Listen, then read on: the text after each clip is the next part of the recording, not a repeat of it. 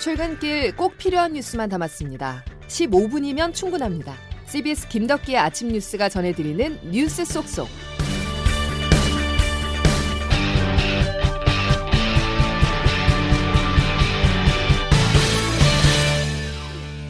여러분 안녕하십니까? 4월 18일 김덕기 아침 뉴스입니다. 겨울이 가고 봄이 오듯이 그렇게 일상이 다시 우리 곁으로 다가왔습니다. 오늘부터 코로나19 이전 모습으로 돌아가는데요. 2년여간 우리 삶을 제한했던 사회적 거리두기 조치가 모두 해제됐습니다. 시민들과 상인들은 기대감을 숨기지 않았습니다. 모임도 갖고 식당에도 마음대로 모이고 아니 좋은 일이죠.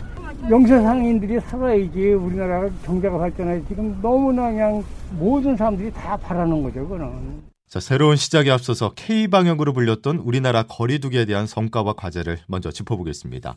757일간 이어진 거리두기를 장규석 기자가 돌아봤습니다. 사적 모임 인원, 영업시간 제한, 오늘부터 폐지됐습니다. 행사, 집회, 종교 활동에도 인원 제한이 없어졌습니다. 첫 코로나 확진자가 발생한 지 820일, 거리두기 행정명령이 내려진 지 757일 만입니다. 어제까지 누적 확진자는 1630만 5752명, 세계에서 8번째로 많습니다. 하지만 사망으로 이어진 치명률은 0.13%, 전 세계 최저입니다. 치명률이 낮은 오미크론 대유행이 오기 전까지 그 어느 나라보다 방역 관리를 철저히 했고 백신도 2차 접종률이 86.8%로 매우 높았기 때문입니다. 결과는 선전. 하지만 지난 2년 동안 혼란과 위기도 여러 차례 있었습니다. 백신도 안전성 문제를 우려해 초기 확보에 소극적 모습을 보였다가 수급난을 맞기도 했습니다. 방역 성과가 자영업자와 소상공인의 일방적 희생을 바탕으로 이루어졌다는 점도 뼈아픈 지적입니다. 거리두기는 해제됐지만 코로나는 아직 끝나지 않았습니다. 정은경 질병관리청장입니다. 하루에 15만 명이 확진되고 있고 200여 명이 사망하고 있는 상황입니다. 마스크, 환기, 손 씻기로 전염되는 것을 막고 예방접종으로 중증을 예방하고 증상이 있을 때는 집에 머무르며 검사와 치료를 받는 것을 생활화하는 것이 무엇보다도 중요합니다. CBS 뉴스 장규석입니다. 이제는 좀 나아질 수 있을까요? 장기간 영업을 제한받았던 자영업자들은 매출 회복에 대한 기대감으로 그 어느 해보다 설레는 봄을 맞이하고 있습니다. 이 내용은 이기범 기자가 취재했습니다. 코로나 영업 제한이 오늘부터 전면 해제됩니다. 소상공인 자영업자들은 영업 해제를 두 손 들어 환영하고 있습니다. 그도 그럴 것이 영업 제한 등으로 소상공인 영업이익이 지난해만 무려 43%나 줄었기 때문입니다. 영업 제한이 풀리면 매출은 회복될까? 한국 외식업중앙회 민상원 피해대책위원장입니다. 그거는 불가능합니다. 매출이 100%그 회복된다고 우리도 생각하지도 않고요. 아니 그 사람 모이는 것 자체가 회식 문화가 없어져 버렸어요, 아주. 특히 요즘 유행하는 flex 소비도 비관적 전망에 한 몫을 하고 있습니다.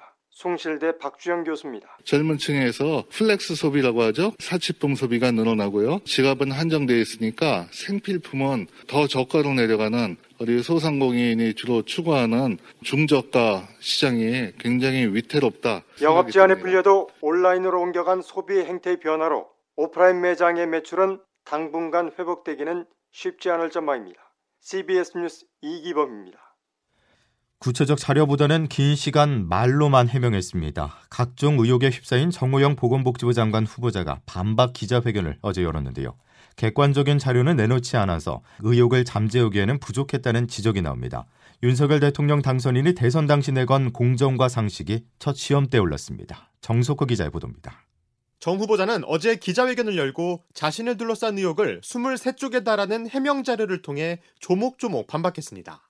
의대 편입이나 경력 처리 과정은 최대한 공정성이 담보되는 절차에 따라 진행되었습니다.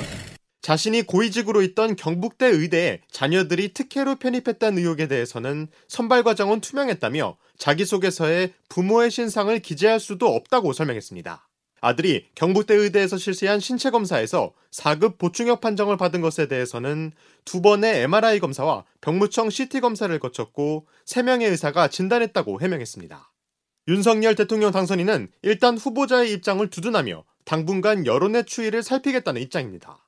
그러면서 명확한 위법 정황이 드러났던 조국 인사청문회 때와는 다르다고 선을 그었습니다. 배현진 대변인입니다. 사례가 다르다라고 저희는 판단을 하고 있고요. 부정의 팩트가 확실히 있어야지 않나 하는 생각을 당선인께서 말씀을 하셨습니다. 더불어민주당은 정 후보자의 해명이 핵심 논점에서 벗어난 자기 합리화라며 정 후보자에 대한 지명 철회를 촉구했습니다.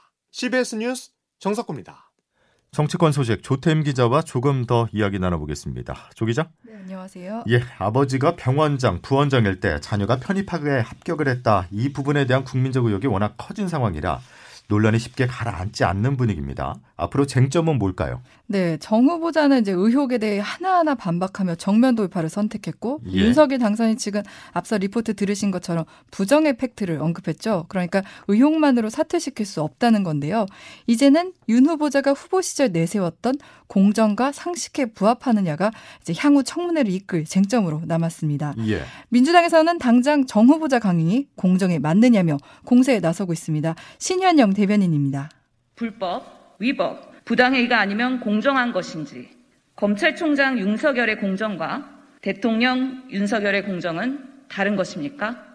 네, 또 후보자는 의혹이 없다고 하고 당선인은 의혹만으로 철회할 수 없다고 했던 상황이 조국 사태와 비슷하다며 당내에서도 우려의 목소리가 나오고 있습니다. 예. 또 특히 지방선거를 앞두고 국민 눈높이에 맞지 않는 인사로 역풍을 맞을 수 있다는 우려가 당내에서 나오고 있는데 이런 우려는 윤 당선인에게도 전달된 것으로 전해집니다. 이준석 대표는 정 후보자 논란에 대해 개인적 해명을 보고 오늘 당 최고위원회에서 논의하겠다고 밝혔습니다. 예. 그러니까 국민의힘 당 내에서는 우려의 시선이 있다는 거잖아요. 네, 네. 알겠습니다. 그 정치권에서 정호영 장관 후보자와 함께 지금 검수완박이 계속해서 논란인데 어제 김호수 검찰총장이 마지막 카드를 던졌습니다. 네, 생각보다 빨리 거치에 대해 결정을 한 건데요. 지난 주만 해도 사태보다는 검수한박 저지에 강한 의지를 보였던 만큼 이 시기에 대해서는 좀 의외라는 반응이 많습니다. 왜 이랬을까? 마지막 배수의 진을 쳤다는 분석이 나오고 있습니다. 예, 예. 먼저 김 총장이 총장으로 쓸 수 있는 카드는 다 썼다는 거예요. 김 총장은 지난주 국회를 향해 저부터 탄핵해달라 요청하며 강경 대응을 했는데요. 하지만 같은 날 민주당은 검수한박 법안 추진을 위한 뭐 형사소송법이나 검찰청법 개정안을 국회에 접수했습니다. 예. 그러니까 김 총장 입장에서는 무력감을 느낄 수밖에 없다는 겁니다. 이런 상황 속에서 또 한동훈 검사장이 법무부 장관으로 지명된 건 역시 영향을 준 것으로 보이는데요. 민주당 내 신중론자들도 반대 내 목소리를 낼 수 없는 상황이 되면서 민주당이 지금 입법 속도를 내고 있죠. 그리고 또 청와대가 김 총장의 면담 요청을 사실 상 거부한 점도 조기 사태에 영향을 준 것으로 보입니다. 김 총장은 문재인 대통령을 만나 대통령 거부권을 요청하려 했는데 청와대는 지금은 국회가 논의해야 할 입법의 시간이라며 거절했거든요. 예. 이렇게 되면서 김 총장의 선택지가 좁혀졌다는 겁니다. 예. 그 문재인 대통령의 부담이 더 커졌다라는 분석이 있던데요. 네, 임기를 20여일 앞두고 김 총장이 사의를 표명하면서 임명권자인 문재인 대통령이 짊어져야 하는 부담은 더욱 늘게 됐습니다. 문 대통령은 민주당의 검수완박 추진에 대해 법안이 아직 상임위 논의도 거치지 않은 시점에 대통령이 직접 나서 언급하는 것은 부적절하다며 이제 거리를 두었었거든요. 예. 그런데 김 총장이 사의를 표명하면서 이제 문 대통령이 사표를 수리하느냐 마느냐 이게 선택의 시간이 와버린 겁니다. 그렇죠. 사표를 수리할 경우 검수한박 법안 처리를 찬성하는 것처럼 비춰질 수 있고 또 반대의 경우에는 민주당이 당론으로 채택한 법안을 반대하는 것처럼 비춰질 수 있죠. 진짜 진퇴양난 상황인데요. 국민의힘은 문 대통령의 입장을 촉구하며 압박하고 있습니다. 유상범 국민의힘 법사위 간사입니다. 국정 최고 책임자인 대통령이 민주당의 검소완박 입법 강행 방침에 침묵한다면 무책임하고 비겁한 행태입니다. 이런 가운데 오늘 전국 고검장들은 긴급 회의를 열고 검수한박 대응책을 논의합니다. 예. 내일은 또 전국 18개 지- 지검 42개 지청이 참여하는 전국 평검사 회의도 예정되면서 검찰 내부 반발세가 결집되는 등 내일 최대 분수령이 될 것이란 예상이 나오고 있습니다. 예. 검수완박과 관련해서 이번 주가 최대 분수령이 될 것이다. 네. 알겠습니다. 여기까지 조태임 기자였습니다. 자, 검수완박, 검찰의 수사권 완전 폐지를 앞두고 법 선진국들의 사례가 인용되고 있습니다. 특히 미국에서도 수사권과 기소권이 분리돼 있다는 주장과 아니다라는 주장이 동시에 나와서 헷갈리는 부분이 있는데요. 그래서 권민철 특파원이 미국 지방 검사장을 직접 만나서 어떤 게 사실인지 직접 확인해 봤습니다. 제가 만난 분 메릴랜드주 최대 카운티 몽고메리 카운티 검찰청의 존 메카시 검사장입니다. 검사 70명을 지휘 중입니다. 최대 관심사 검찰이 수사를 하냐고 물었습니다. 경찰이 독자적으로 수사합니다. 거의 모든 사건을요. 우리는 가끔 경찰에게 추가 수사를 요청하거나 수사 방향을 제시합니다. 본업은 경찰 수사 사건의 기소입니다. 따라서 소속 수사관도 4명 뿐입니다. 그렇다면 경찰과는 어떤 관계일까? 지휘라는 말은 안 씁니다. 협력이 맞겠습니다. 나는 경찰이 아니라서 그들을 지휘할 권한이 없습니다. 검사에겐 기소권이라는 엄청난 권력이 있어서 검사들 교육에도 공을 들이고 있습니다. 직업 윤리, 책임을 지속적으로 교육시키는 게 매우 매우 중요합니다. 격주마다 2시간짜리 윤리 교육을 진행합니다. 미국 주 검찰 검사장은 선출직입니다. 따라서 인사권자 눈치도 검사 동일체 같은 개념도 존재하지 않습니다. 오로지 시민들만 보며 범죄자 처벌과 범죄 예방에도 힘을 썼습니다. 지역사회와의 소통과 지역사회 교육은 필수입니다. 제가 검사지만 지역사회에서 범죄 예방 교육에 상당한 시간을 투자하고 있습니다. 미국 검찰은 연방검찰과 주검찰로 이원화되어 있고 주검찰도 50개 주별로 조금씩 달라 일반화하기는 어렵습니다. 그럼에도 각급 검찰 제도를 관통하는 한 가지 원리는 견제와 균형입니다. 메릴랜드주 록빌에서 CBS 뉴스 권민철입니다. 계곡 살인 사건 피해자 이은혜와 조연수가 검찰 조사에서 진술을 회피하는 등 수사에 협조하지 않고 있는 것으로 전해졌습니다. 검찰은 미진한 부분이 있다면 보완 수사하겠다고 강조했는데요. 그러면서 이른바 검수완박 상태였다면 경찰에서 확보한 증거만으로 기소해 이들은 무죄 판결을 받았을 거라고 주장하기도 했습니다. 보도에 주영민 기자입니다. 검찰은 이은혜가 직접 살인 행위를 하지 않았지만 수영을 할 줄 모르는 남편 A씨를 계곡으로 데려가 억지로 다이빙하게 한 뒤 구하지 않는 방식으로 살해한 것으로 보고 있습니다. 이에 검찰은 이은혜의 행동에서 살해의 의도성을 증명하는 데 총력을 기울이고 있습니다. 그 근거로 피해자들이 두 차례나 만료된 보험을 지인에게 돈을 빌리면서까지 되살렸고 일부러 보고독을 피해자에게 먹이거나 낚시터에 데려가 물에 빠뜨렸던 사실도 확인했습니다.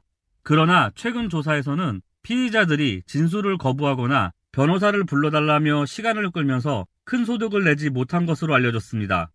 검찰은 오늘 이은혜와 조연수에 대한 영장을 청구해 구속한 뒤 수사를 이어나갈 방침입니다. 현재 수배했던 그 범죄 사실 중심으로 조사를 했고 구속이 되고 나면 추가로 미진한 부분들 더 보완 수사를 할 겁니다. 한편 피해자의 누나는 온라인 카페에 글을 올려 동생을 담보로 이득을 취하려 한 피의자들을 용서할 수 없다며 늦게라도 법의 심판을 받게 돼 다행이라고 말했습니다. CBS 뉴스 주영민입니다.